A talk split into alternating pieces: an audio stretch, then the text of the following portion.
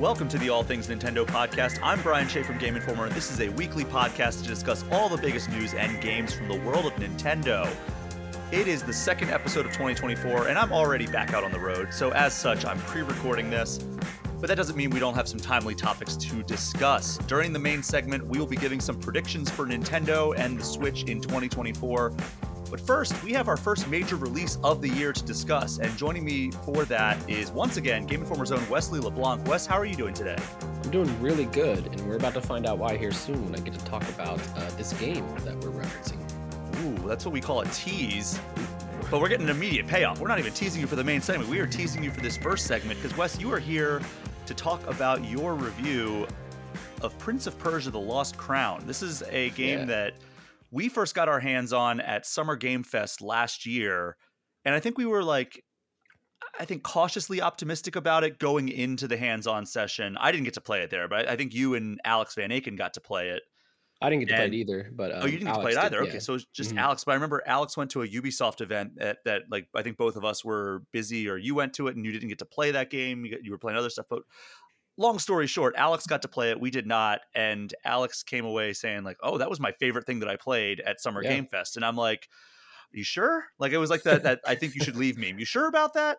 yeah, and like I thought it looked good. I didn't think it looked like best thing that I played or best thing that I saw. Like you know, in a, a place that had like uh, Alan Wake two, in a place that had um, Mortal Kombat one, had a Mhm. bunch of bigger games that we were pretty pretty stoked on.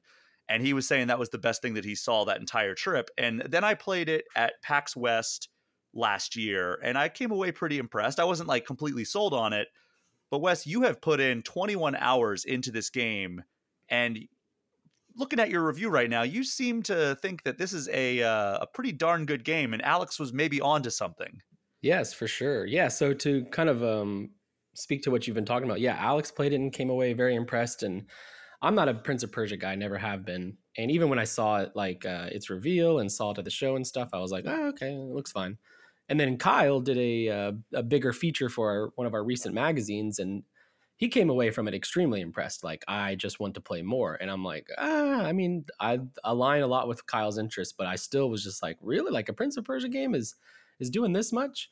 And um, yeah, shame on me because you know, 21 hours later after rolling credits, this is uh, not just like a great game, but one of my favorite games I've played here for review at GI.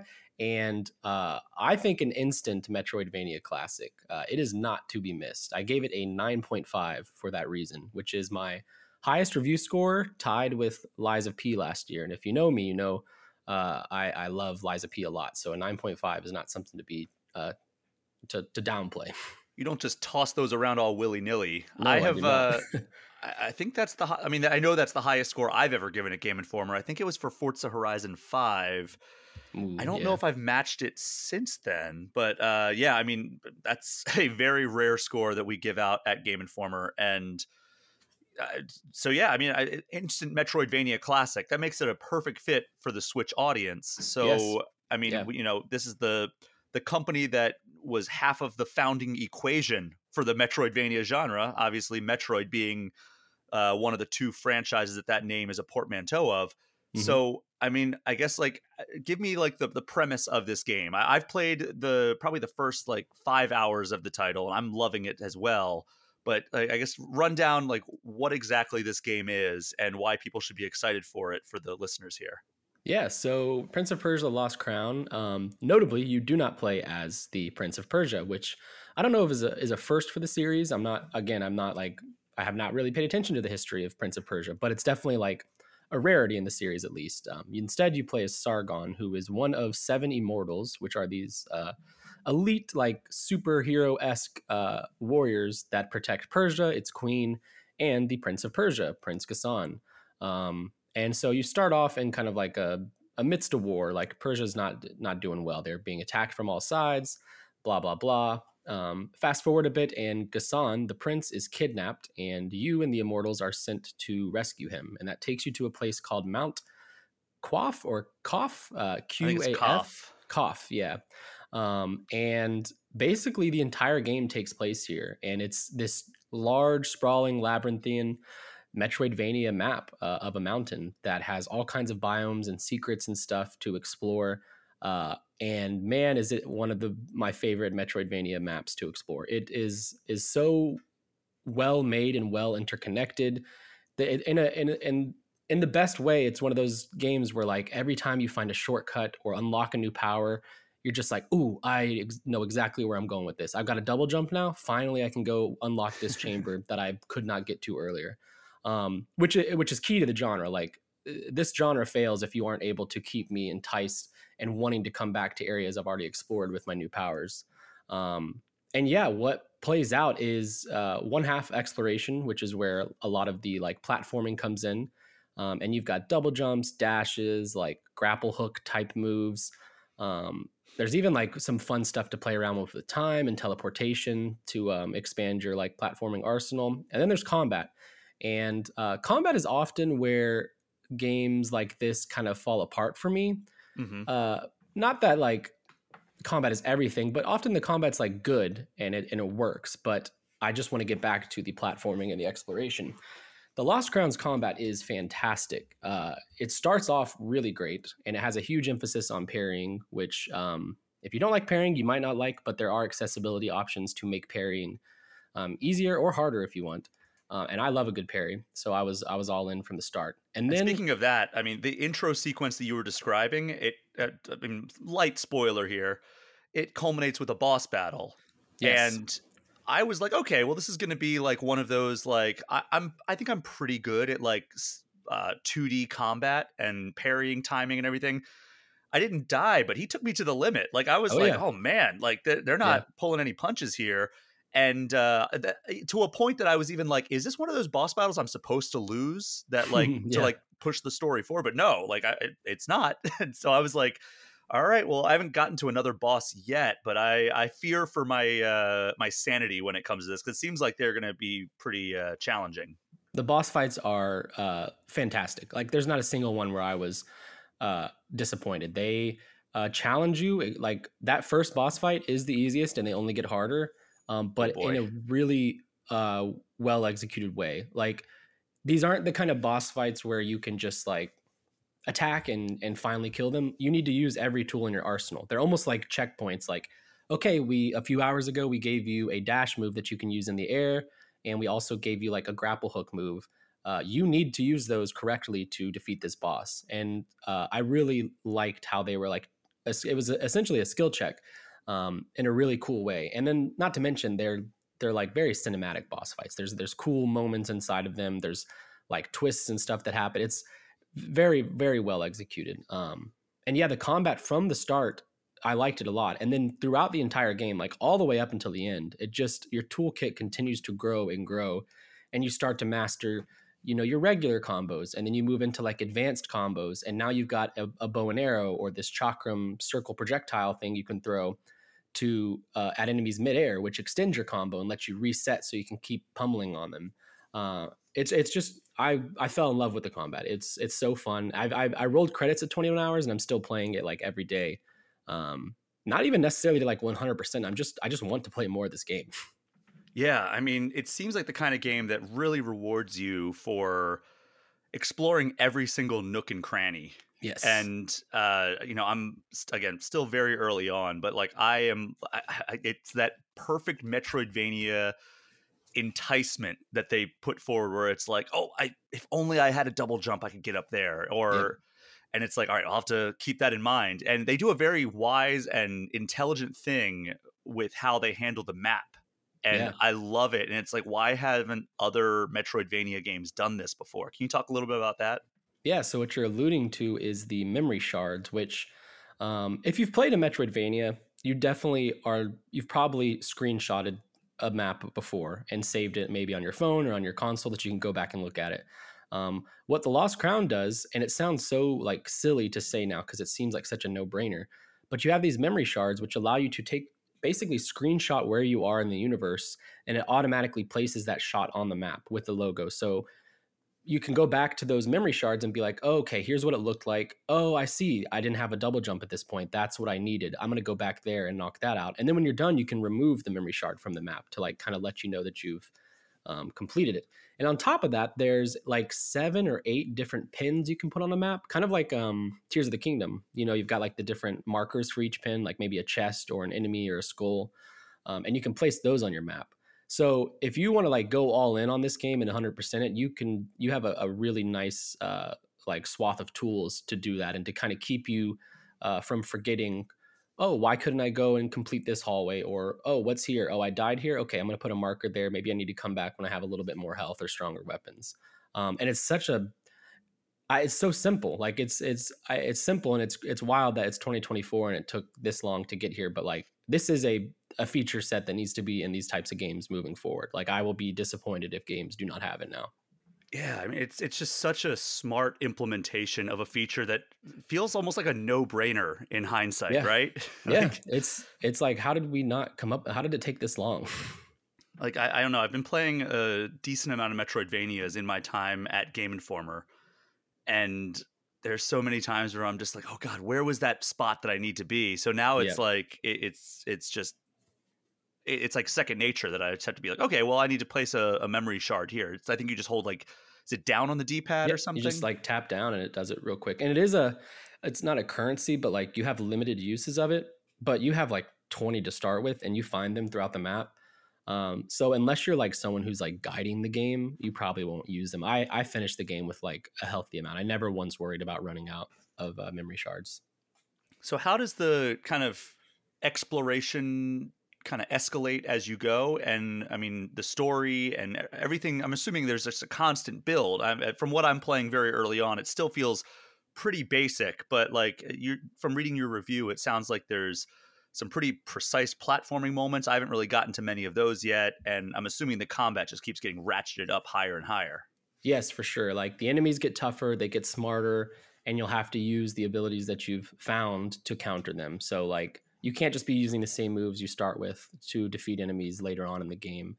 Um, I mean, you can definitely try, but it will be much easier if you use this new power you have or this new uh, um, ability.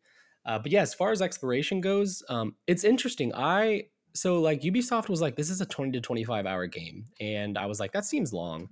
And I'm playing the game and I have like most of the map uncovered. And I'm like, okay, maybe I'm near the end. But they do they they use the map really well. You do go to a lot of the areas on the map like from the jump. Like you'll you'll you you think you'll have the entire map done. And for the most part you do, but then they do smart things to get you back into this area of the map or checking out this section. Um, and then there's like hidden parts on the map. And so the um, the exploration kind of just like it just goes. Like I could not stop myself. I was playing till 2:30, 3:30 a.m. Uh, this past weekend uh, wow. uh, which I don't ever really do because I value my sleep and time. But like, I was like, well, I'm just going to keep going a little bit further. I need to see where this is taking me. Um, and as far as uh, difficulty goes, yeah, in the early game, it's not too difficult because you just don't have much in your move set, so they're not challenging you as much. But like once you have a double jump and the dash, you're going to be doing some very, very awesome long uh, platforming sections where like you might be doing a 30 second uh, platforming section where you can't touch the ground and you can't mess up once. And if you do, you, you get shot back to the beginning, um, which is annoying in a lot of times for games like this. But there's like that instant reset, which I feel like Celeste has kind of made uh, uh, um, a non-starter in this genre. Like I don't ever want to play a game where I'm dying a lot and I'm not instantly back into the action because that loading screen is like it's it's humiliating, you know. The real ones know it was Super Meat Boy that actually put that yes, in there. that's fair. I have not played that because I am too scared of Super Meat Boy. Um, I don't think I have that one in me. I actually yeah. did just re-download Celeste on my Switch, by the way, and I'm uh, very Ooh. excited to play it again. I, I I like that game a lot. I don't think I loved it the way that so many people do, but mm. it's I mean it was in my top 10 that year for sure. I mean, but I know people who were like that was my game of the year and I was like, "Oh, I didn't like it quite that much." But uh, Prince of Persia from what I understand, uh, it runs at an extremely high performance. Uh, uh, you played on PlayStation Five. I've been playing on Switch, so I could check it out for this show. Yeah, but um, you know, 4K, 120 frames per second on PS5, from what I understand. But yes, you do have to have the right. You have to have the right monitor or TV for that, though, because not everyone. But if you don't, it'll be 60 FPS. Um, but yeah, it's buttery smooth and never falters in terms of bugs or frame rates or anything and Switch is also 60 frames per second, which I feel like is a rarity for yeah, games yeah. these days on Switch. Uh, it, it, runs super smooth. I haven't had any real hitches either. Yeah, it's uh, uh 1080p docked too. 1080p 60 FPS, and then handheld is 720p. Um, but it is wild to be playing 60 FPS on Switch. Like Nintendo's own first party games don't do that. I think Tears of the Kingdom is fine at 30 FPS, but then you have like Pokemon, which isn't first party, but it is exclusive, and you know that's not hitting 30 consistently. So, hey like, man, you just need to have the right monitor for that one. yeah, I need that like 24 frames per second monitor that movie theaters have. But yeah, so like props to Ubisoft Mont- Montpellier, Mont- Montpellier. Montpellier, yes, for um for nailing the uh like. I mean, it's important to have a, a smooth game when it's this type of action, and I think that they understood that. Um, so I'm like, I'm yeah, I'm thrilled with how it performs. So I'm actually surprised that because you are more of like when it comes to like Mario, for example, you're much more of a 3D guy than a 2D guy, right? Yeah, yeah, absolutely. So uh, does this encourage you to go back and play any of the 3D Prince of Persia games? It kind of does. The thing with Prince of Persia now, because I've been looking into it more, is like Ubisoft kind of forgot about this franchise. Like there was like some mobile releases, but other than that, it's been almost like not almost more than a decade since the first like since a big console release. Um, and so I mean, I might dive into the the backlog a bit, but I don't know. Like after playing this, am I going to be able to play a PS2 Prince of Persia or PS3 or something? Um, I don't know. I think at some point I played a PSP Prince of Persia, maybe, but I'd have no memories of it. I just recall like I think I had a UMD on PSP of uh, Prince of Persia, but um, couldn't tell you a thing about it.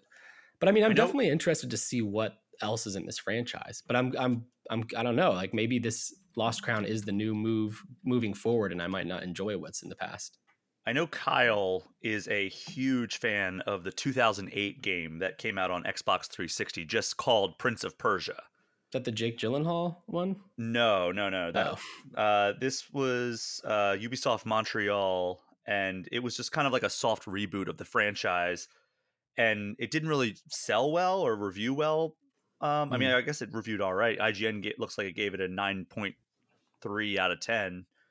Um, but Kyle is a huge fan of that. The art style is really cool, and uh, I, oh, is that I the one with the? Is it like kind of like not Borderlands looking, but it's kind of that. um Yeah, it's like very colorful. Yeah, yeah, yeah.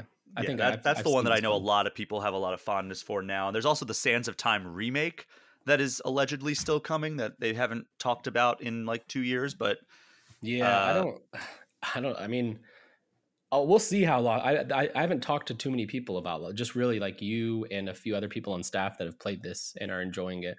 I'm curious to see what other people think about Lost Crown because now I'm like, man, maybe Ubisoft should just focus on making more of this instead of a reminder of what Prince of Persia used to be with Sands. I mean, this is a reminder of what it started out as a 2D kind of like platformer uh, oh, style, right. like way back in the day. Like, God, what was uh, when? When was the first Prince of Persia game? Let's see. I think it was like 1989. 1989. Before, before Ubisoft, I think. Yeah, and then 1999 was Prince of Persia 3D. Ooh.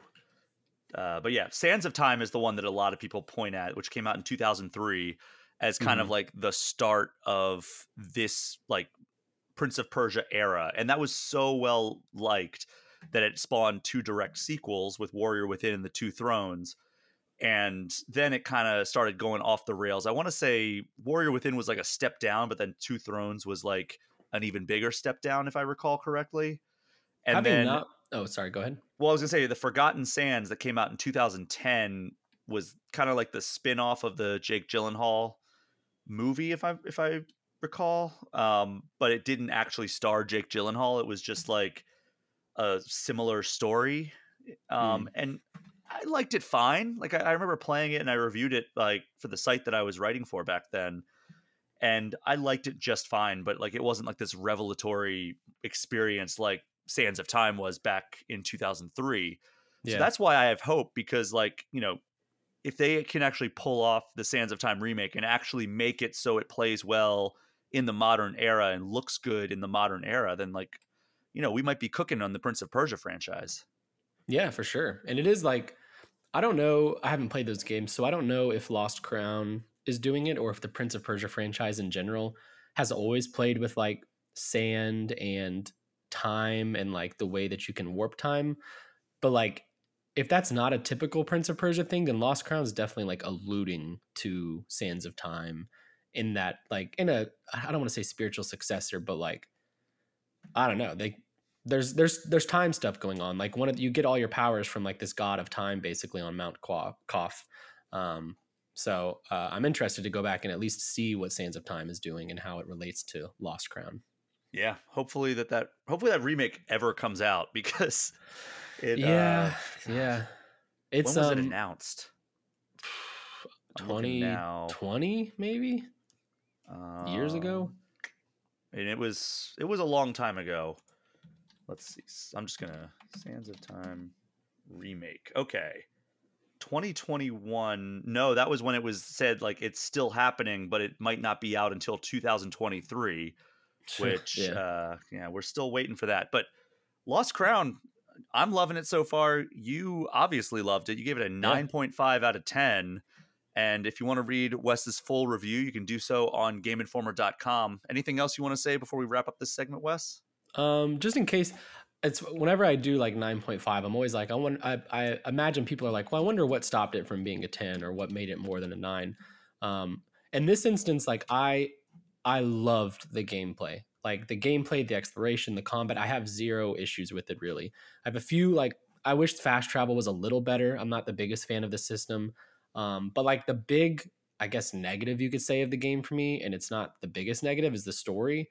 Um, it just wasn't like super it wasn't the main pool for me. And there were there's some twists and turns that i found genuinely surprising but for the most part the reason i was advancing through the game is because i had an objective that said like you need to go do this. It wasn't because i was like dying to know what happens next with sargon and this story. Um, it's a fine story but uh, for me like this was a gameplay uh, is king type of experience. Like i came out loving the gameplay and i kind of wish the story had matched it a bit more. Um, but I mean, it, this game I, I write in my review like it's a it's a reminder that you know we play games because we play them, and gameplay is often king in these types of situations, and and and this game really understands that. You will have an amazing time with your hands on the controller. Awesome! I can't wait to play more. Uh, and as I mentioned, I'm traveling this week, so I will have the opportunity to do just that since I have the Switch Ooh, version. Yeah, that's perfect. Wes, we're going to take a quick break, and when we get back, we'll be diving into some bold predictions for Nintendo's 2024. We will be right back.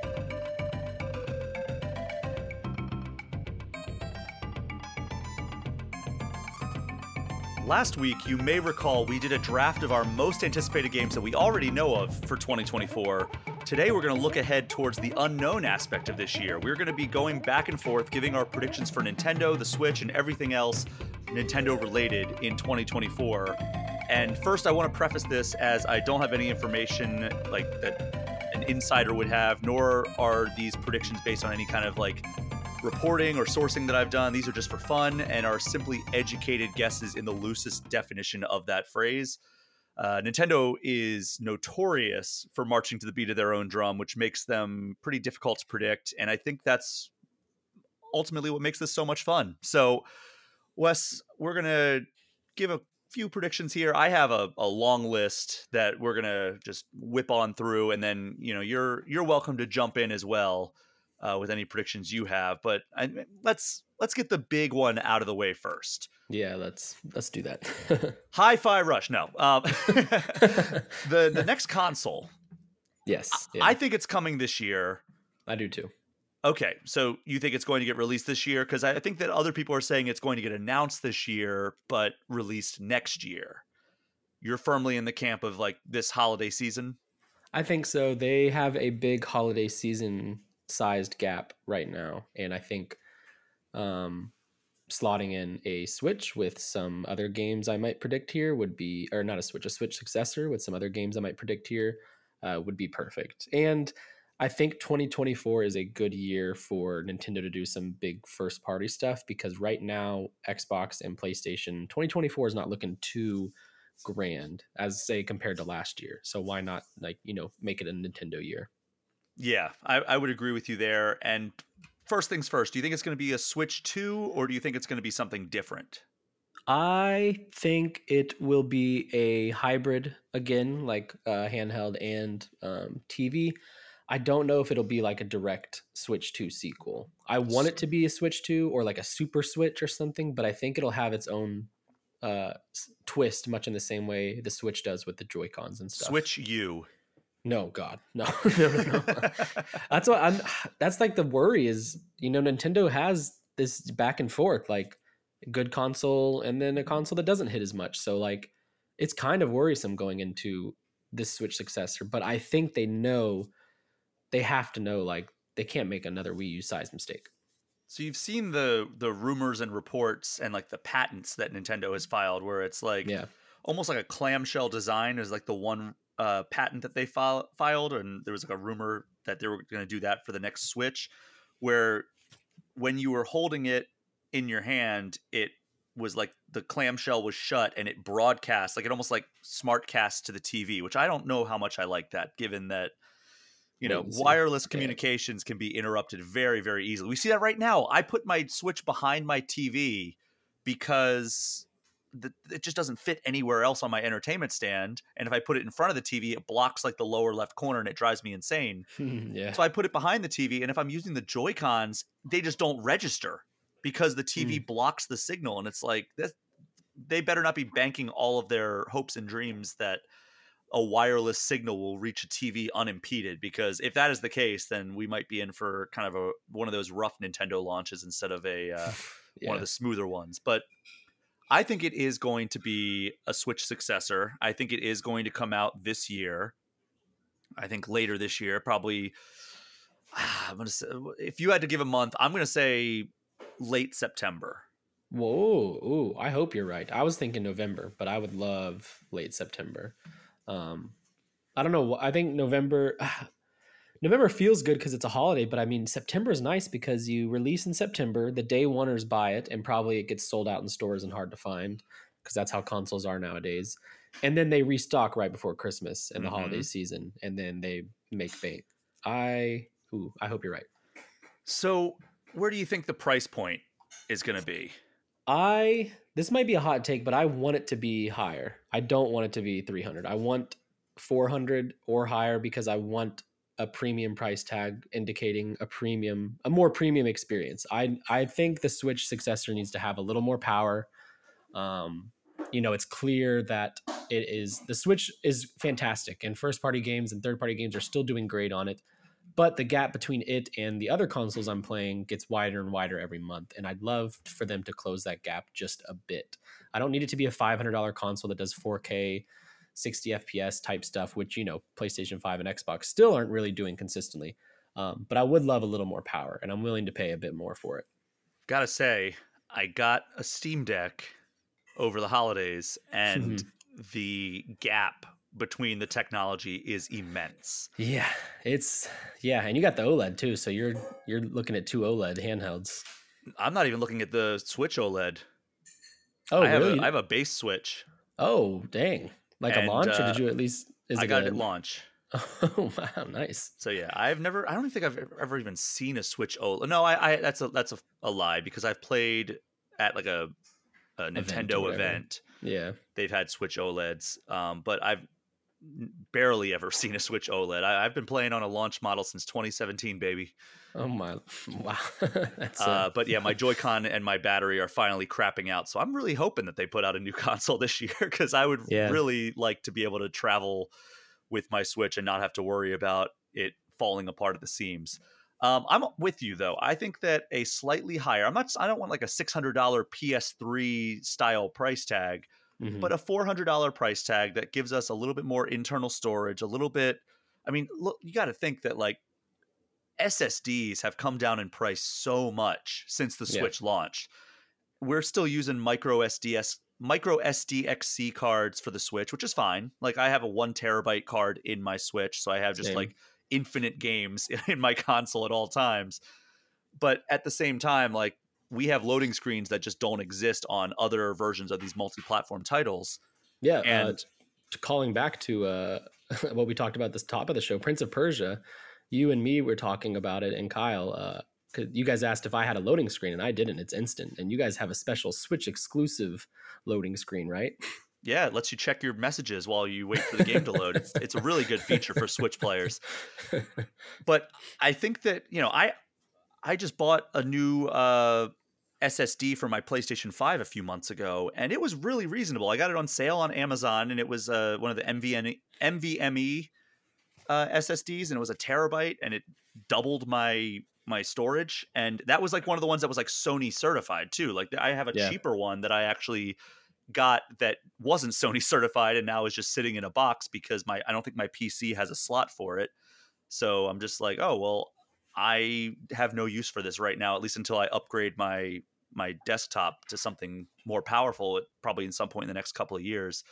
Uh, but because it's come down in price so much, I would love to see some sort of of SSD technology in there just to accelerate the loading times, accelerate the the in-game streaming. I think that would help something like Pokemon Scarlet and Violet immensely. Yes, yeah. Uh, I mean, that was I think that was what Xbox Series X was like so so proud of in the lead up to that launch was they had like a processor that was also designed around the SSD that they use.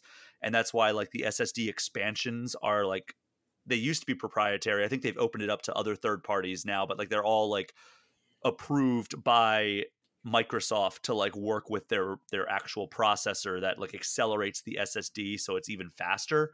I'm not Mhm. saying Nintendo needs to go all out like that, but like having some form of lightweight SSDs that that that fits in a flat console like the Switch uh, or its predecessor or a, a successor, excuse me, would not be out of the question in 2024. Whereas in 2017, that would just that would have jacked up the price to unobtainable levels. Yeah, we have moved out of the hard drive uh, era into the SSD era. Like that's that's the standard. There are plenty of games I get for like preview or review on PC and stuff where it's like, hey, you have to install this to an SSD. It's time for Nintendo to make the jump. They're really the last ones that haven't yet. Now, Switch, we just talked about how it has a standard model and an OLED model. We're both firmly in the camp that it's going to be a successor to the Switch. Yeah. Do you think that OLED is just the standard? I think so. I don't think you go back from OLED after making that your flagship model in the previous generation. And now that you've, I mean, for a lot of people, the Switch OLED is probably their first taste of OLED. And as someone who got that taste and now has OLED TVs in the house, like it's it's tough to go back. When I, when I go when I see like other TVs that aren't OLED, I'm like, oh, I love my OLED a lot, and I I would feel the same way about a handheld console. I love my Switch OLED screen. Um, I'm sure you're you're getting that OLED power with the the Steam Deck. Like it's just unmatched, and I don't want them to go back. Yeah, it, it really is great. And like it's funny because not being used to like a handheld OLED, I was playing it just for a little bit. I didn't even I haven't even put in a significant amount of time yet into the the Steam Deck. I've been playing other things up on my TV. But like you almost feel like your eyes are like being burned by it because it's so Yeah. bright and vibrant. And it's like I, I Mhm. just need to adjust to it. But I'm with you. I think four hundred dollars is the price point I'm projecting. A little bit more premium than the Switch, but not quite where we were with the PS5 and Series X when they launched initially.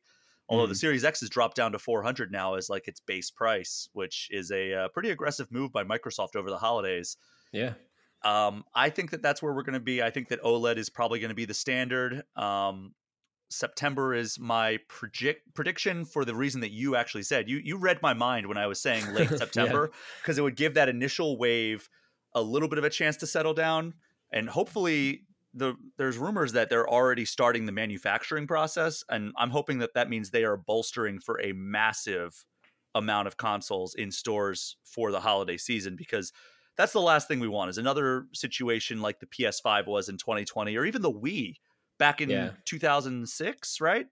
yeah. I mean, Where- this, even the Switch was hard for me to find at launch. I went, I, I, me and my friend drove around for hours all around town, and we finally found a Walmart that had two. Um, I don't like. It wasn't quite PS5, Xbox Series X levels, but it's new consoles are just hard to find. in the Game Informer office, we were lucky in that we were all sitting around and we knew what time that the pre-orders were going live and somebody just called out they're live and then everybody pre-ordered at the same time so we got lucky That's in that like we you know we were in an office that was built around trying to get everybody switches. so yeah. we all bought our switches at the same time. And so I don't I don't think there were any any people in the uh, staff that wanted to switch at launch that weren't able to buy one. So nice. that that's the the memory that I have with my launch switch that I still haven't replaced but might need to if they don't put out a new console this year. I've been tempted by the OLED a few times. You've made it I just haven't pulled the trigger. Though. Yeah, at this well, point. I've said it a few times on the show where it's like I was tempted by the OLED, and then I was like, no, no, I'm gonna wait like another year or two. They're probably gonna put out like a Switch Pro because that was all the report. All the reportage yeah. was pointing towards. There's gonna be like a, a, a Switch HD or whatever they were calling it, Switch Pro, Super Switch, whatever. And I was like, okay, well, I'll wait for that because I want the best experience, and that'll probably have an OLED as well. So if I just wait like two more years, and then it just seemed like that's never going to happen and then it's like okay well now i should just wait for whatever the successor is because that's what all the reportage is saying now is like it's going to be either this year or next year that we're going to get a new console. It's like all right well i don't want to drop $300 for a console that's going to be obsolete in a year. Yeah. Um two questions I have for you about the Switch successor. okay, sticking purely on the, the hardware itself, right? We're gonna yes. get into the the lineup here, which I have bold predictions on. But let give, hit me with your questions. Um, detachable controllers are they returning or not? Ooh, that's a tough one because I think they've done some fun stuff with that. Mm-hmm. I also think that Nintendo might be done with it. Does it? I to your point, I do think they've done fun stuff with the Joy-Con, and I am a collector type person, so I enjoy buying like different colors. But I don't think the Switch has proven to me that I that we need detachable Joy-Con. I rarely detach them. Yeah, I only play with the Joy Cons when I'm in handheld mode or playing a game that requires you to detach them, like WarioWare, for yes, example, yeah. was like mm-hmm. one that you had to play, or Samba de Amigo last year was also one that you had to hold the Joy Cons in your hands detached.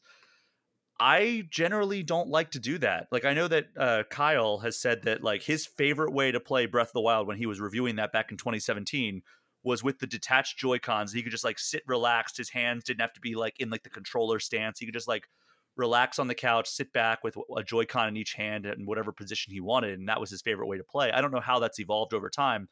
I, unless I'm traveling and playing in handheld mode, almost exclusively use one of my two Pro controllers. I have a third-party yeah. Pro controller and I have the Switch Pro controller, and I actually cater which one I use to what game I'm playing because the uh, third-party which oh god, is it PowerA? I think is the company that made it. It doesn't have vibration. It doesn't have like all like the bells and whistles. I don't think it has motion control or like the NFC scanner for amiibos, but it has a D-pad that is so much better than the Switch Ooh. Pro controller. Now, if I'm doing anything else that doesn't require like maybe a really precise D-pad, then I'll just play on the Switch Pro controller because I like the vibration. And like if I'm using something with amiibos, like Tears of the Kingdom, when I was doing the amiibo guide for GameInformer.com, I was using amiibos every day to try to see what they gave you so I could make notes of it.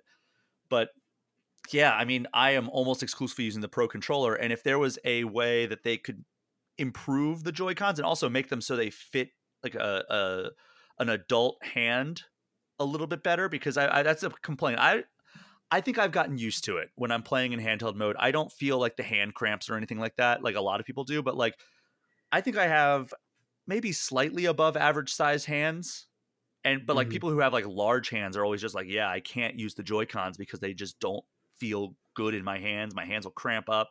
That was my problem that I had with the Vita. Whenever I tried to play the Vita for an extended period of time, and it wasn't like a turn-based RPG, it was just too small for my hands. My hands started cramping up. I think the Switch and also, you know, before that, the Wii U were a lot better situated for people to play um, play games with like adult sized hands. You know? Yeah, for sure. But I, I, I also worry that maybe Nintendo is not going to want to go back to having a screen with deta- non-detachable controls because that's going to immediately harken back to the Wii U's form factor. That's true. Yeah. It's I mean, it doesn't hurt to have detachable controls, and it does allow them to sell a lot more stuff over a generation. Like I have bought a lot of unnecessary Joy-Con that I did not need simply because they had a cool Zelda icon on it, or I liked the pastel pink of it. Um, and yeah, if you don't have detachable controllers, that's like three hundred dollars over a generation. I'm not spending on uh, detachable controllers, oh, especially um, if they don't fix the Joy-Con drift. Oh, they ha- they they have to. They've got third party controllers out here doing it with like the Hall effect switches. Like they they they need to be on top of that. But I don't know. Sony and, and Xbox are out here with their controllers still having drift. So maybe it's just a, a plague that we're stuck with. I think it's just a, a problem of a, a, portable console, right? Where it's yeah. like you're I'm throwing that in my bag. It's going through security. It's probably got bags getting smashed on top of it. It's almost like how the N64 controllers used to be with the Mario Party games. Like you beat the crap out of it enough, eventually it's going to loosen up or break or start in this case drifting. Yeah. Weirdly, I have a lot of friends and family and people that have had drift on all their consoles. Not once have I ever experienced controller drift on any of my controllers. Wow. Um, I've been extremely lucky, and I do buy new controllers probably more often than the average uh, consumer. I buy probably new controllers once a year because I see a color I like. Um, but I'm also very particular with my uh, technology and try to take care of it. But I've, I mean, I've gotten lucky because some people get a Joy-Con and two weeks later it's drifting. Um, but yeah, so when people talk about drift, I'm like, I can't relate, but I know it's an issue because it's widespread. I survived this long, and literally, it was like the day my it was like my Switch got mad at me for getting a Steam Deck because the day that my Steam Deck arrived, I had to check something out on Switch, and I was sitting at my computer because I was taking notes about it, and I was like trying to navigate through a menu, and it kept going up, and I'm like, uh oh. oh no! Yeah, you you made it mad.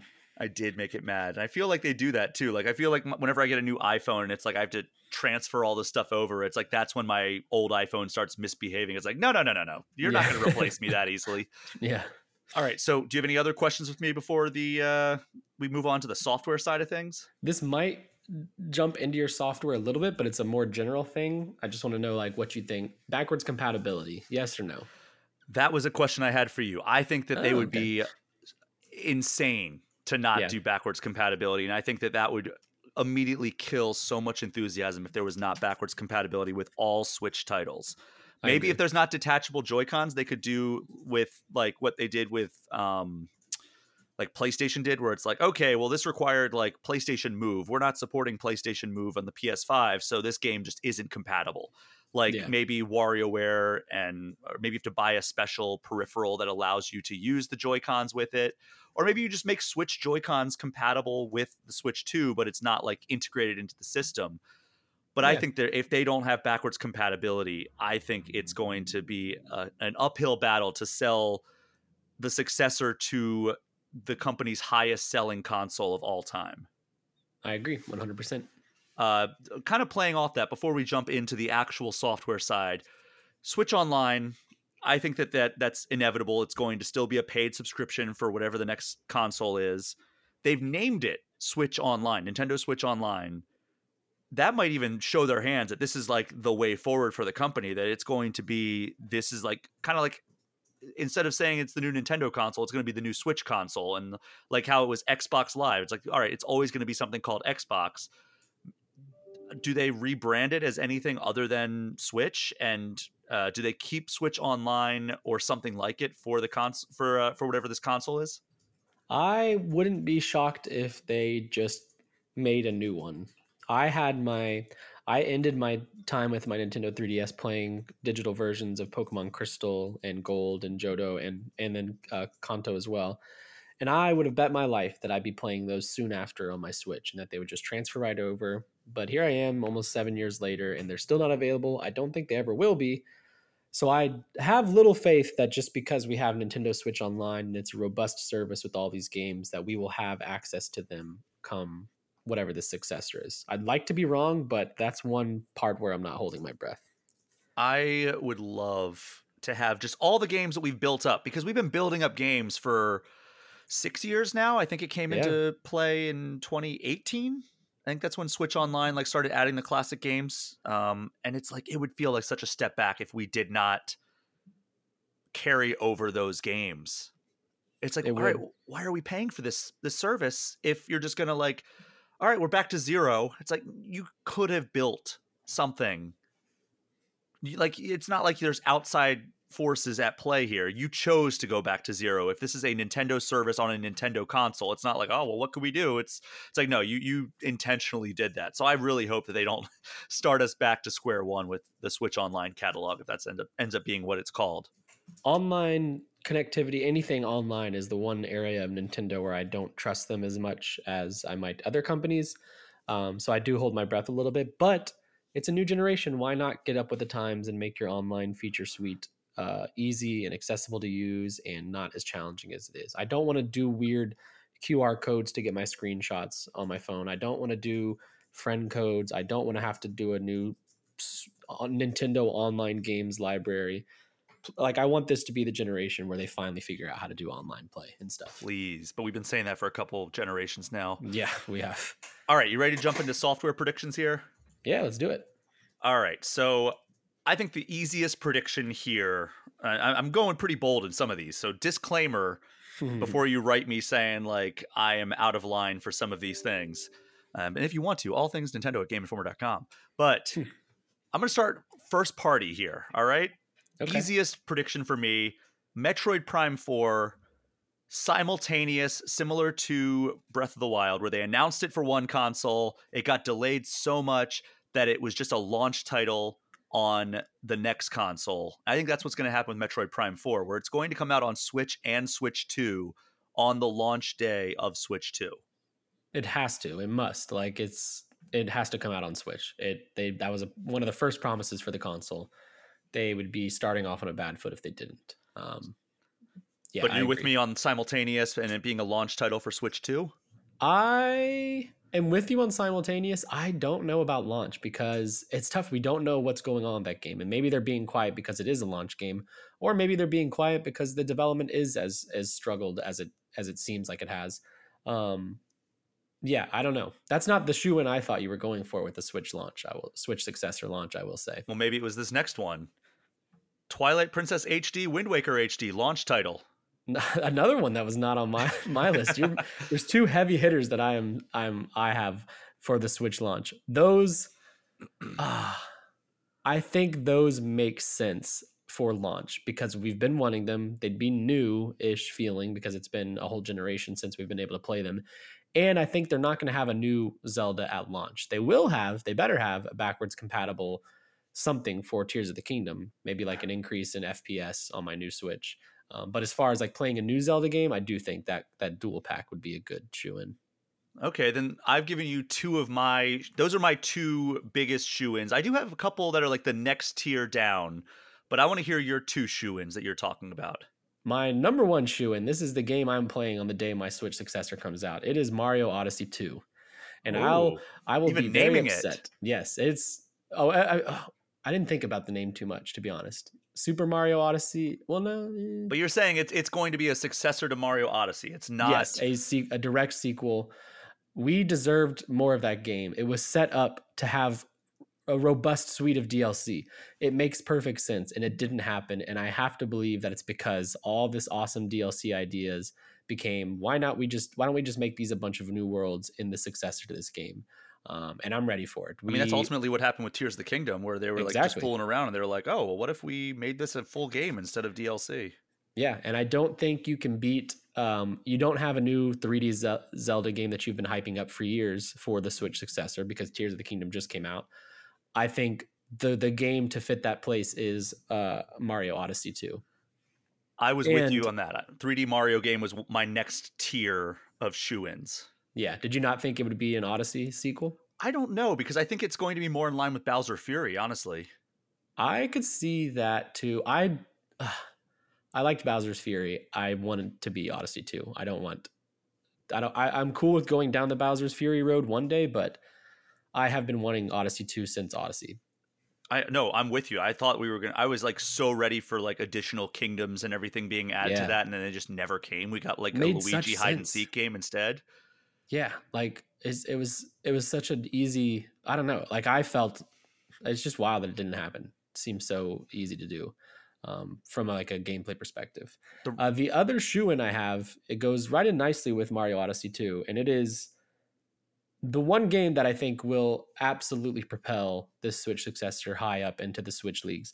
That would be Mario Kart 9. Um, Ooh, it's time. We went a whole generation without a new Mario Kart. Mind you, 8 Deluxe got enough DLC to be a new Mario Kart, and um, it's great and it's the best selling game on Switch.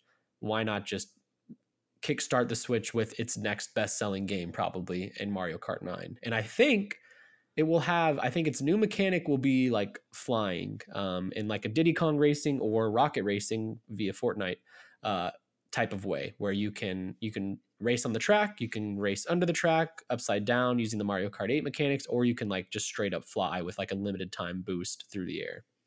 I like it. That was actually one of my questions that I had. I have a couple of questions to pose to you uh, when it comes to like software later on. But I was going to ask you what's more likely for a launch window, Mario Kart or Smash Brothers, and you're saying Mario Kart easily. Oh yeah, I think it's Mario Kart for sure. Um, on the Smash Brothers front, um, I don't know if you saw today, but um, Sakurai, Masahiro Sakurai, the uh, you know lead of Super Smash Bros, announced he's ending his um, YouTube channel this year. Oh no! Uh, which he was doing as like his break, his um, you know, taking a break from development after putting out Ultimate and that kind of being like his his you know Ultimate Smash game. Um, so I think maybe he's like returning back to like full on development, and we might see a new Smash Bros. a couple years into this successor's uh, life, especially if there's backwards compatibility. I think Ultimate will be fine for a bit um, while they figure out how to kickstart or reset Smash Bros. Because you don't, you can't go beyond Ultimate. It has to be something smaller, maybe more scaled back, something new. Um, I don't know what where where Smash Bros goes after Ultimate, but I think uh, that team probably needs some time um, to do so, which is why I think Mario Kart is the, the, launch title. Yeah, I think I'm with you there. That was not one of my shoe-ins though, but you hit 3D Mario um, as I, I put it as launch window, not launch title. Yeah, I could see if we're doing like a September launch, I could see Mario Odyssey being like a holiday title. Um, but you know, that's launch window, launch, same thing for me, really. But here's the launch title platformer that I thought would be coming a Donkey Kong game of some sort. And I Ooh, think whether that is Donkey that. Kong Country or a 3D Donkey Kong game, I think that uh, his depiction in the Super Mario Brothers movie really elevated him back up into the mainstream consciousness. Yeah. And I we were seeing it with Princess Peach Showtime coming in a couple months here where they are taking full advantage of the shine that the Mario Brothers movie gave a lot of these characters. You know, Mario got a new game uh, announced what two months, three months after the Mario movie hit. Yeah. We're getting a Luigi's Mansion uh, remake or remaster of Princess Peach Showtime, and I think Donkey Kong is the missing member of the the characters who really got a boost in that movie. So if we can get a Donkey Kong platform, whether again it could be a Donkey Kong Country game, we haven't gotten one of those since the Wii U, or we get like a 3D Donkey Kong style or a 3D style Donkey Kong game, I think that we are are cooking, and I think that would be wonder, a great great complement to the other games on the launch titles. I wonder who develop it, develops it because isn't Donkey Kong kind of like Retro's baby, and they're presumably busy on Metroid Prime. Yeah, but if they're wrapping up Metroid Prime, yeah, true. Who knows? I mean, they might they might be in Q in QA for a long time now, or here and this plays into another um another prediction that I have. I have another prediction that in 2025, this may be counter to one of your shoe-ins. We will get a Diddy Kong racing game. Ooh. Developed by Rare. Oh, that's very interesting. That's an Xbox owned studio. It is, but you've seen Xbox collaborating more and more. There's these predictions of Microsoft bringing some of its its stuff over. We've seen uh GoldenEye that was through an agreement between Microsoft and, and Nintendo to get that on both platforms. Yeah. Also, depending on how Microsoft views this new console, uh, it didn't view the 3DS as competition back in the day, or the DS, and Rare made um, didn't they have DS games back? Uh, Diddy Kong Racing on DS, I want to say. There was a there was a remake of it on yes, DS. and Viva Pinata on DS. Oh boy, I think so. Yeah, or so PSP like or something. The the the um the precedent is there. It wouldn't be super surprising if Rare got to go back to to work on some Nintendo stuff. And um, we've seen nothing but friendship and collaboration between Nintendo and Xbox, at least from a public facing standpoint, and through all of those uh, leaked or not leaked. I guess they were leaked, leaked emails during the court proceedings. Yeah. They and, uh, mean, Phil Spencer seems to have a lot of affection for Nintendo to the point that he was like, "Oh, maybe we should try to acquire them." yeah, yeah. and rumors this week. I mean, maybe next week you might be talking about it. Who knows? Um, apparently, there's rumors that Hi-Fi Rush might be coming to Switch. So like the it's it's it's cool. It wouldn't be surprising if Xbox allowed uh, more collaboration between Nintendo. Not to mention um, uh, the Ori games are on Switch. Yeah, yeah, and with uh, Xbox achievements. And they're saying that uh, I mean the other rumor is that they're bringing Sea of Thieves over yes. to other consoles as well, including Switch or a Nintendo console. Which uh, you know that would be a, a big get. I think that's a great fit, and that would that's also a rare developed game. So yeah, I don't think that it's out. I mean, if there's any like we we exist in a world where Sony Santa Monica is publishing games on Nintendo and uh or no, not Santa Monica, San Diego. I'm sorry, is yes, publishing yeah. games on Nintendo and Xbox uh, through the MLB The Show, but that's through the partnership that they have with the MLB. They wanted them to go multi-platform instead of just PlayStation. Um, but we live in a world where exclusivity is less and less important. I mean, obviously, there's always going to be the the Spider-Man games on on PlayStation, the Zelda and Mario games. Nintendo and, and Sony are very they, they're very exclusive driven, but Microsoft seems less and less that way. I mean, almost all of their first party games go on PC day and date, and more and more of their published games have been coming to Nintendo. So We've heard Phil Spencer a, say like he loves to say like we want our games to as many players as possible wherever possible. So like it's that's his view that's his vision. So I think there's a world where and here's here's the pie in the sky here. Rare creates the Diddy Kong Racing and uh God, uh Playtonic creates the Donkey Kong platformer. Playtonic Ooh. being the Yooka-Laylee. studio that does Yooka-Laylee that is made yeah. up primarily of former Rare developers back and from like the the SNES and N64 era. They're independent too, right? They are. Yeah, I can see that. I like that. Um, or you give Rare the Donkey Kong platformer, and Diddy Kong Racing is by Sumo uh, Sumo Digital, which did the Sonic and All Stars Racing. Yes, yeah, that would be. I can see that. Yeah. So those are those are very bold predictions if we're talking pairing the developers with it. But my, I think that the Donkey Kong platformer is actually a uh, a higher likelihood than I mean, we haven't had a new one for a long time. We got Tropical Freeze ported to to Switch, but that was just because it was a Wii U title that unfortunately nobody played, and it's one of the greatest platformers of this this century. Mm-hmm. Yeah. Um, two more first party ones for me that I'm going to predict coming in 2025. Ocarina of Time remake. Whoa! I you, think that you, is. You asked them about it, and they said no comment. So that means it's, it's coming. that's what a lot of YouTubers would have you believe. It no comment means it's happening.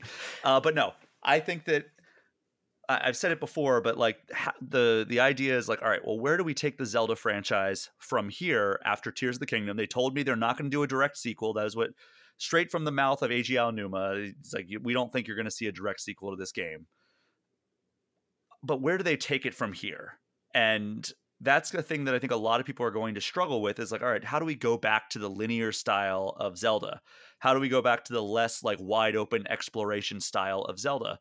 And a way that you can appeal to a lot of players and also not feel like you're scaling back too substantially is to remake the game that made the blueprint of that 3D less open but still exploration driven Zelda title and also happens to be one of the most beloved games of all time, The Legend yeah. of Zelda Ocarina of Time.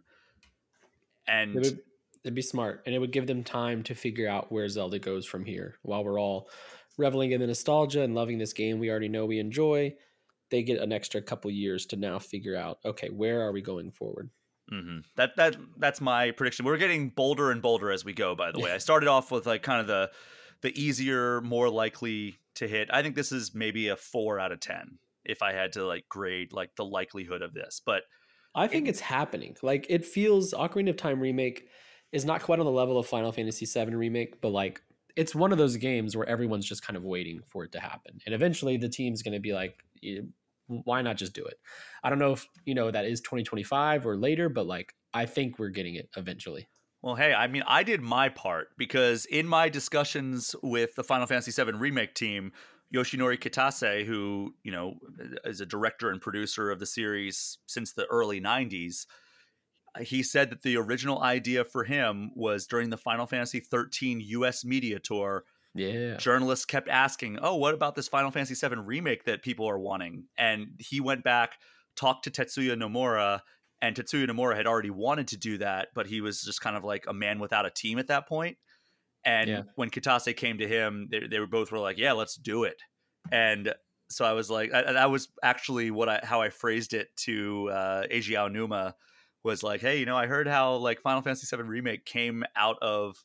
this uh the, the media asking the developers about it happening during interviews about other games so you know selfishly i want to ask about an ocarina of time remake but I, i'm pretty sure i know the answer i'll get but uh, you know i did my part planting the the seed and you may recall in 2019 when i asked Eiji Aonuma about a skyward sword hd uh, remaster without the necessity of motion controls uh, two years later we got it so Thank you for your service. It's happening. I'm, I'm doing my part, ladies and gentlemen. Um, but all right, my final first party prediction, kind of similar reasoning for why you gave one of yours. I think in 2025, and this is going to again get announced very early on in the the the successor's life cycle, or maybe even like at like a launch event. One of the highest selling Switch titles, number two actually, Animal mm. Crossing. I think that they announce a new Animal Crossing. 2025, it's five years after the phenomenon that was Animal Crossing New Horizons. I think that's going to launch very early in this successor's life. I'm saying 2025, but it could even they could even rush that out as a launch title, honestly. I was about to say if they if they could do it, a launch Animal Crossing would. I don't know if I, that might even be more important or more powerful than uh, a Mario Kart or an Odyssey 2 to be honest. Now that Animal Crossing is the the title that broke through to just millions of people, I think if you launch a Switch, Switch successor with that and you get it in Brie Larson's hands on Instagram, like yeah, Nintendo's cooking.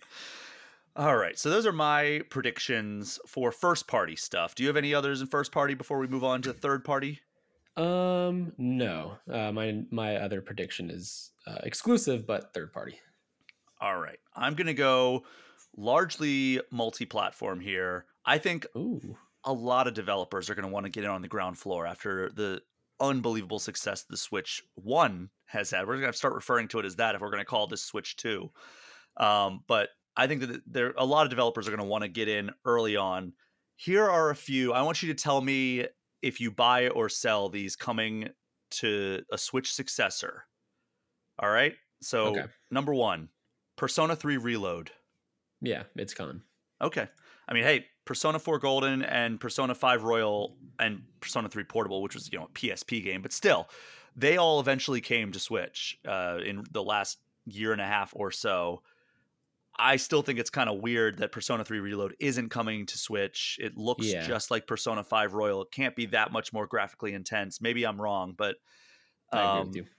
I, I think it's weird that it's not coming to Switch, but I think it would be even weirder if it was not announced for Switch 2 whenever that console gets revealed. Yeah. All right. We touched on this one already a little bit. Sea of Thieves. Uh, I buy it. Yeah, I buy it. Okay. I think that's a that's an Xbox One game, right? mm-hmm. Yeah, I think the Switch successor, Switch Two, has to at least have the power of an Xbox One. And if we, the rumors that it's coming to PlayStation as well, like, yeah, I think so. Yeah. Street Fighter 6.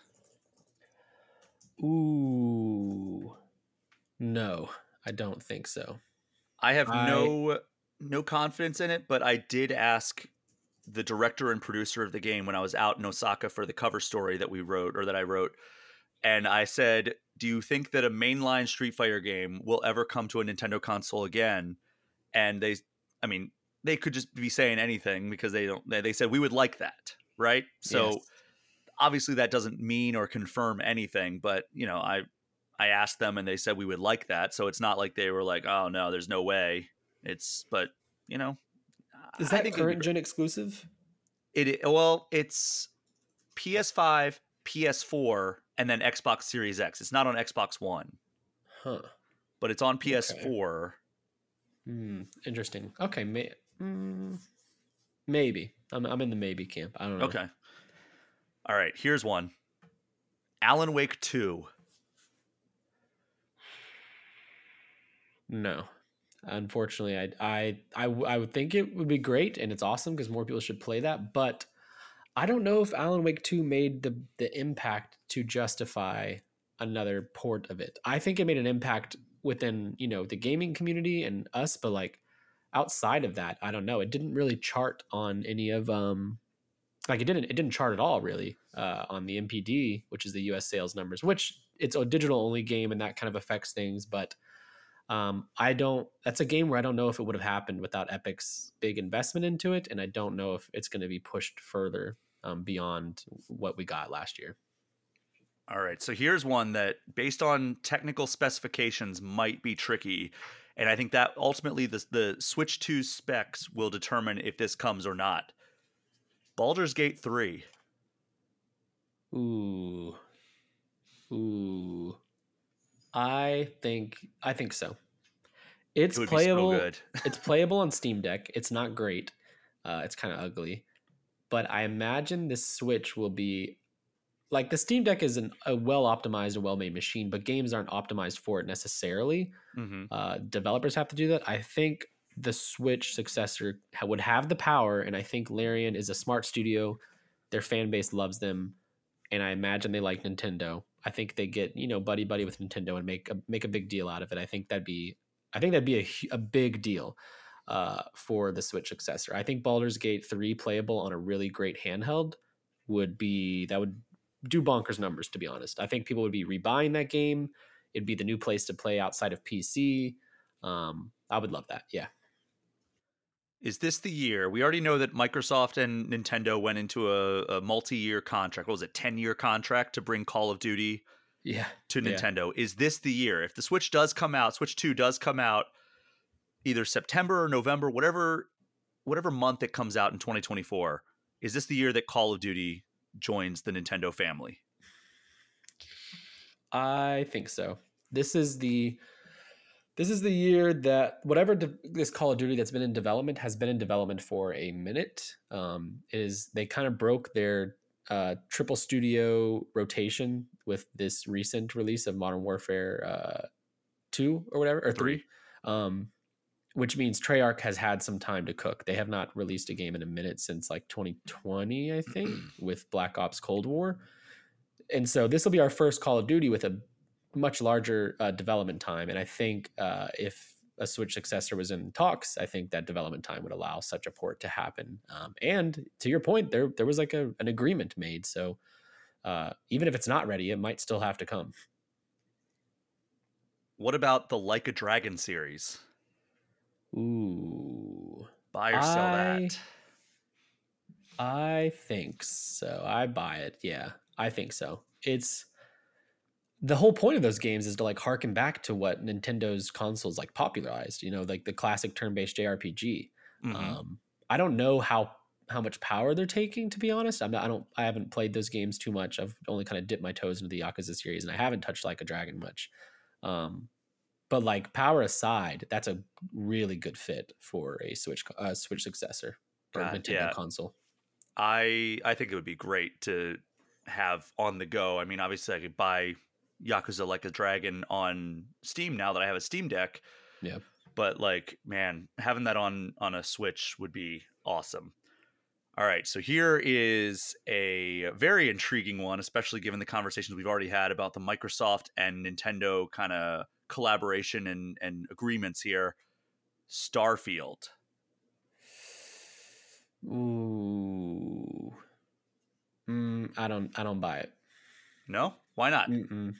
I that is like the crown jewel of Xbox right now. You know, reviews and criticisms aside, the fan base is very happy to have that game. It was a big deal for it to be an Xbox exclusive. I think taking away that exclusivity uh, a year, a year and a half, two years later would be a big hit to the community. Even though I don't think they need to have those feelings, I think if you know, seeing all the rumors about Hi-Fi Rush coming to Switch and Sea of Thieves coming to other consoles, and the you know the worst parts of, of of the community, like the more toxic fandom parts, are up in arms about it. I think is very silly. Um, but I think if you did that with Starfield, that minority voice of you know toxic fandom would it would be it would be a lot. I don't know. I don't know. I don't see it. Yeah. All right, and here is a. I do think I do think Skyrim though comes to the Switch. of course it does. It comes Yes, to yeah. everything. Yeah, Surprised it's not on my phone yet. Is it? Is it on mobile? Like I actually have to think about that. I don't think so. No, God, I mean, I could play it on Game Pass, I guess, true. on my phone. Um, here is a third-party developer who has done a lot of exclusive work lately, and you know, produces one of your favorite franchises, Square Enix. yeah, Does Final Fantasy finally come back to a Nintendo system with a new-ish mainline entry? ooh, So that could be one of the that could be the remake trilogy, the 7 remake trilogy. It could be 16. Do you think we get that with this new system? I definitely don't think 16. That's a PS5 exclusive that Sony invested in. Um, I do think remake, as in the one that came out in 2020, could, because that came out on PS4, and I do think the Switch successor will hit that power level, and it would make sense. I do wonder that probably throws things hmm, because Rebirth is not coming to Switch. Obviously, maybe it comes as a successor, but then if you do that, people are going to expect it on. They're going to expect the third one, whatever that ends up being called, to also come to this Nintendo console. And I don't know if Square Enix necessarily wants that. So how do you release just remake and then be like, well, not the other ones though, just remake? Yeah, that would Um, be that would be a mistake, I think, because then it's like, all right, well, we we got to watch season one of this show. Now, what Yeah. about season two? Exactly. Yeah, we could go buy this other console. Um, so I don't know. I think I think Final Fantasy 17 could be, and I'd be it'd be smart. But I don't know. I think 16 was a PS5 exclusive. I don't think 17 will be a console exclusive like that again. Uh, 16 sold well. I don't think it did like astronomical numbers, even though I think the game's really great. Um, and I think Square Enix, given their financial situation and, and stocks and all that minutia and business stuff, I think they're at a point where, unless they're acquired by PlayStation or something, they kind of do need to be um, putting out hits. Um, and I think that a Final Fantasy 17 being multi-platform makes sense, and especially on a Switch successor. I think that is actually pretty in line with my thought. What about Final Fantasy 14? We saw it's just coming to uh, Xbox finally. Yeah, It's been flourishing on PlayStation and PC. Do you think that they maybe say like this is us dipping our toes in the water? I mean, we've gotten a lot of Final Fantasy on Switch, just no mainline stuff for a long time. You know, I think we can play 1 through One 10 through- and 12 on Switch Yes. right now. yeah. Um, I mean, it's Switch is Switch the only console that has the Pixel remaster, or did it come to PlayStation as well? well, it came to PlayStation as okay. well. Yeah. All right. So, do you think that we get 14 on this new system that will presumably have a decent a bit more power? I'd love it, but again, I don't. I, I'm I'm just not a believer in Nintendo's online capability, and you know, with that being an MMO, it would require a lot of online work, and we have we don't have any indication that Nintendo's capable of that. I'd love to be wrong, but based on what the evidence we have right now, I do not think 14 is a fit for a Nintendo console. Um, and they they that team, uh, Creative Business Unit Three, like really really cherishes Final Fantasy 14 in its community and doing right by it and not putting out stuff that would make that community upset or even just something that like kind of betrays how how far that game has come and how well received and well loved it is. I think you run the risk of damaging its look if you put it on a Switch con a Nintendo console that can't quite keep up uh, online in, in terms of what an MMO needs. So without some work and without uh, uh, you know some big promises from Nintendo, I'm not confident in that. So back to your point about Final Fantasy 17, a hypothetical, theoretical Final Fantasy 17 that does not exist yet. Do you think that by the time that Square Enix announces a Final Fantasy 17, it'll be for PlayStation 6 and whatever the next Xbox is called instead of the current systems because you know these Final Fantasy games are not small endeavors. Creative Business Unit 1 is tied up with uh, the 7 series. CBU 3 is coming off of uh, 16 and uh, making stuff for 14, right? Yeah, and So- DLC this year, and So yeah. I mean, it's going to be a while, I think, before we get a 17 or even like a tease or an inkling that it's that it's time for a 17. So it might be that like Nintendo's once again outpaced by its its peers, and I don't know, like by the time it comes out, like it might be too much for the Switch too. yeah. I mean, that's the thing with now because the the consoles are all flip flopped and stuff. and the Switch comes out in the middle of the others, you know, life cycle, we always run the risk of seeing, you know, at the start of the Switch life cycle, we were seeing third party games come to Switch and we were seeing studios put effort into porting older games onto Switch, and that's kind of dried up a bit. And I think that's the risk that Nintendo runs with every generation now when they release halfway through PlayStation and Xbox is yeah, you'll get buy-in in the beginning, but once those teams have to move on to the next console and they're working with a much higher power level, it's it might not be worth it to to focus on making something happen for Nintendo. Um, I'd love to be wrong, uh, but short of this uh, successor being like pretty close to a PS5 and Xbox Series X power level, which I don't think it will be, I think you do run the risk of Final Fantasy 17 being too far out to hit that console. Mm-hmm. I'd love to be wrong, but uh, with where Final Fantasy as a franchise is heading, which is that you know fast-paced action type of combat as opposed to turn-based, which seems to be easier to run. I yeah, I don't know. I, I think you might be right, unfortunately. All right, so I've, I've gotten your takes on all these. Uh, there's one more here before I give you my takes. I'll just run down my list: buy, sell, buy, sell. Um, we've seen Red Dead Redemption come to Switch. Yeah. Do you think GTA Six comes to Switch too? Eventually, yes. I don't think it'll be anytime soon because they didn't even say that game's coming to PC, and I know for a fact PC is probably the priority over a potential Switch successor. Um, but I do think Switch makes sense. Um, the timing is right where Rockstar can release that game, see what people like about it, and get a look at what the ground floor of the successor is on Nintendo and kind of work around that. And we know that Rockstar likes that money. They get more money than any other company because of Grand Theft Auto 5 being the most successful entertainment product of all time and selling like 180 million copies. Um, why not open it up to what could be Nintendo's most successful console ever if they hit all the, the marks we want out of a successor? Um, yeah. I think it'll happen, but I think that's maybe a 2027 type of thing. All right. Well, I'm going to run down my list of what I think is feasible out of the ones I just asked you. Persona 3 Reload buy Sea of Thieves buy Street yeah. Fighter 6 Sell, hmm. Alan Wake 2 Sell, Baldur's Gate 3. It's going to depend on the tech specs because remember, we can't even, they didn't want to bring it to Xbox because of the Series S.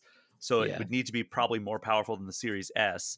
So I will, I'll buy that. Call of Duty, I think we're going to get one more year before Call of Duty comes. So I'm going to sell that. Like a Dragon buy, Starfield sell, Final Fantasy sell, Final Fantasy 14 in particular, I'll sell, and GTA 6 I will sell. Mm. I think that Nintendo is not going to actively pursue it, even though it is a massive, massive, massive game. I think Nintendo looks at that as like maybe being a little bit dissonant with its core audience. But man, imagine like cross save with GTA. That's no, a game I, that I agree. People are playing the entire generation if I'm playing it on PS5 and I'm going on a work trip, I'm going to be playing GTA in the air. I'll be playing in my hotel room. God, that'd be nice. It would be, be cool. amazing. I just think that it's going, like you said, it's either going to be a far out thing or it's going to just not be a thing that happens at all. Maybe we get GTA yeah. 5 instead of GTA 6. yeah. Like we got Red Dead 1, we didn't get Red Dead 2 on Switch. Yeah, true. It's true. Um, all right. And then before that, we'll wrap up after this. Uh, I've got Nintendo- one more too for you I want to talk about, but we'll go with yours first. All right, Nintendo Direct. We're probably going to get one in February. That is my yes, easiest yeah. prediction. I think we're going to get details on most, not all, but most of the final Switch exclusive titles. I think we're going to hear about stuff leading into like midsummer and we'll probably have another direct around Summer Game Fest time and that is going to give us kind of like the final look. I don't know if that's when they're going to announce the new console, but that's going to give us like the final Switch exclusive titles that won't be like coming to the the successor as well. And then I think this one in February is going to give us at least two more big spring releases, whether they're multi-platform or uh, Switch exclusive. But I think they're going to give us two more big releases that will come before the summer hits. And I think that that's also when they're going to just stealth launch Hi-Fi Rush. Yeah, I think so. I think that, right. that, those are my predictions. We have a uh, Xbox Direct coming January 18th. Or Xbox um, developer developer direct. They shadow dropped a Hi-Fi Rush last year. I bet people are expecting a shadow drop. I wouldn't be surprised if that's when the Switch shadow drop happens. Although I don't know if you do that because that's you're, you're speaking to your Xbox fan base. Why are they excited that their game is going to Switch? I don't know, but Yeah, if that, not, then then I think you're right on with the February Direct. That's why I was thinking it was going to be a, a, shadow drop on the the Nintendo Direct because the Xbox yes, Developer yeah. Direct I think is just going to be so focused on games coming to Xbox. It would be kind of weird for them to be like, "Oh yeah, Nintendo fans, we got one for you too." Yeah, that's a good point. Yeah. All right, what is your final prediction, and then we'll wrap up this episode. Um, announced this year, coming next year, 2025, Pokemon Legends Johto. And I kind of wanted to ask what you thought about that. And I just want to know what your thoughts are on Pokemon in terms of a Switch successor. Um, so, first, like, do you think the next Legends game, because we have to be getting more, do you think it's Johto? I would love it if we went to Johto for both the Legends and then also a remake, similar to what we did Ooh. with. Uh, with Legends Arceus or Arceus. And Diamond and Pearl, yeah. Yeah, we got Diamond and Pearl taking place in the modern version of that region. I would love it if it was Pokemon Legends uh Celebi. Celebi? Yeah. Or Sweet, yeah. Or Sweet or no, Celebi would make sense, yeah. Um, I, yeah. So that and then uh, you know, get like Pokemon I don't know what what they would call Heart Gold, Soul Silver, but like for the next generation. Um, so we already got remakes, which is the tricky thing. Yeah, but this could yeah. be this could be the 3D remake, like a beloved a beloved game. You know, the Johto series, and it also goes back to Kanto, of course, because that's what the second half of the game is about.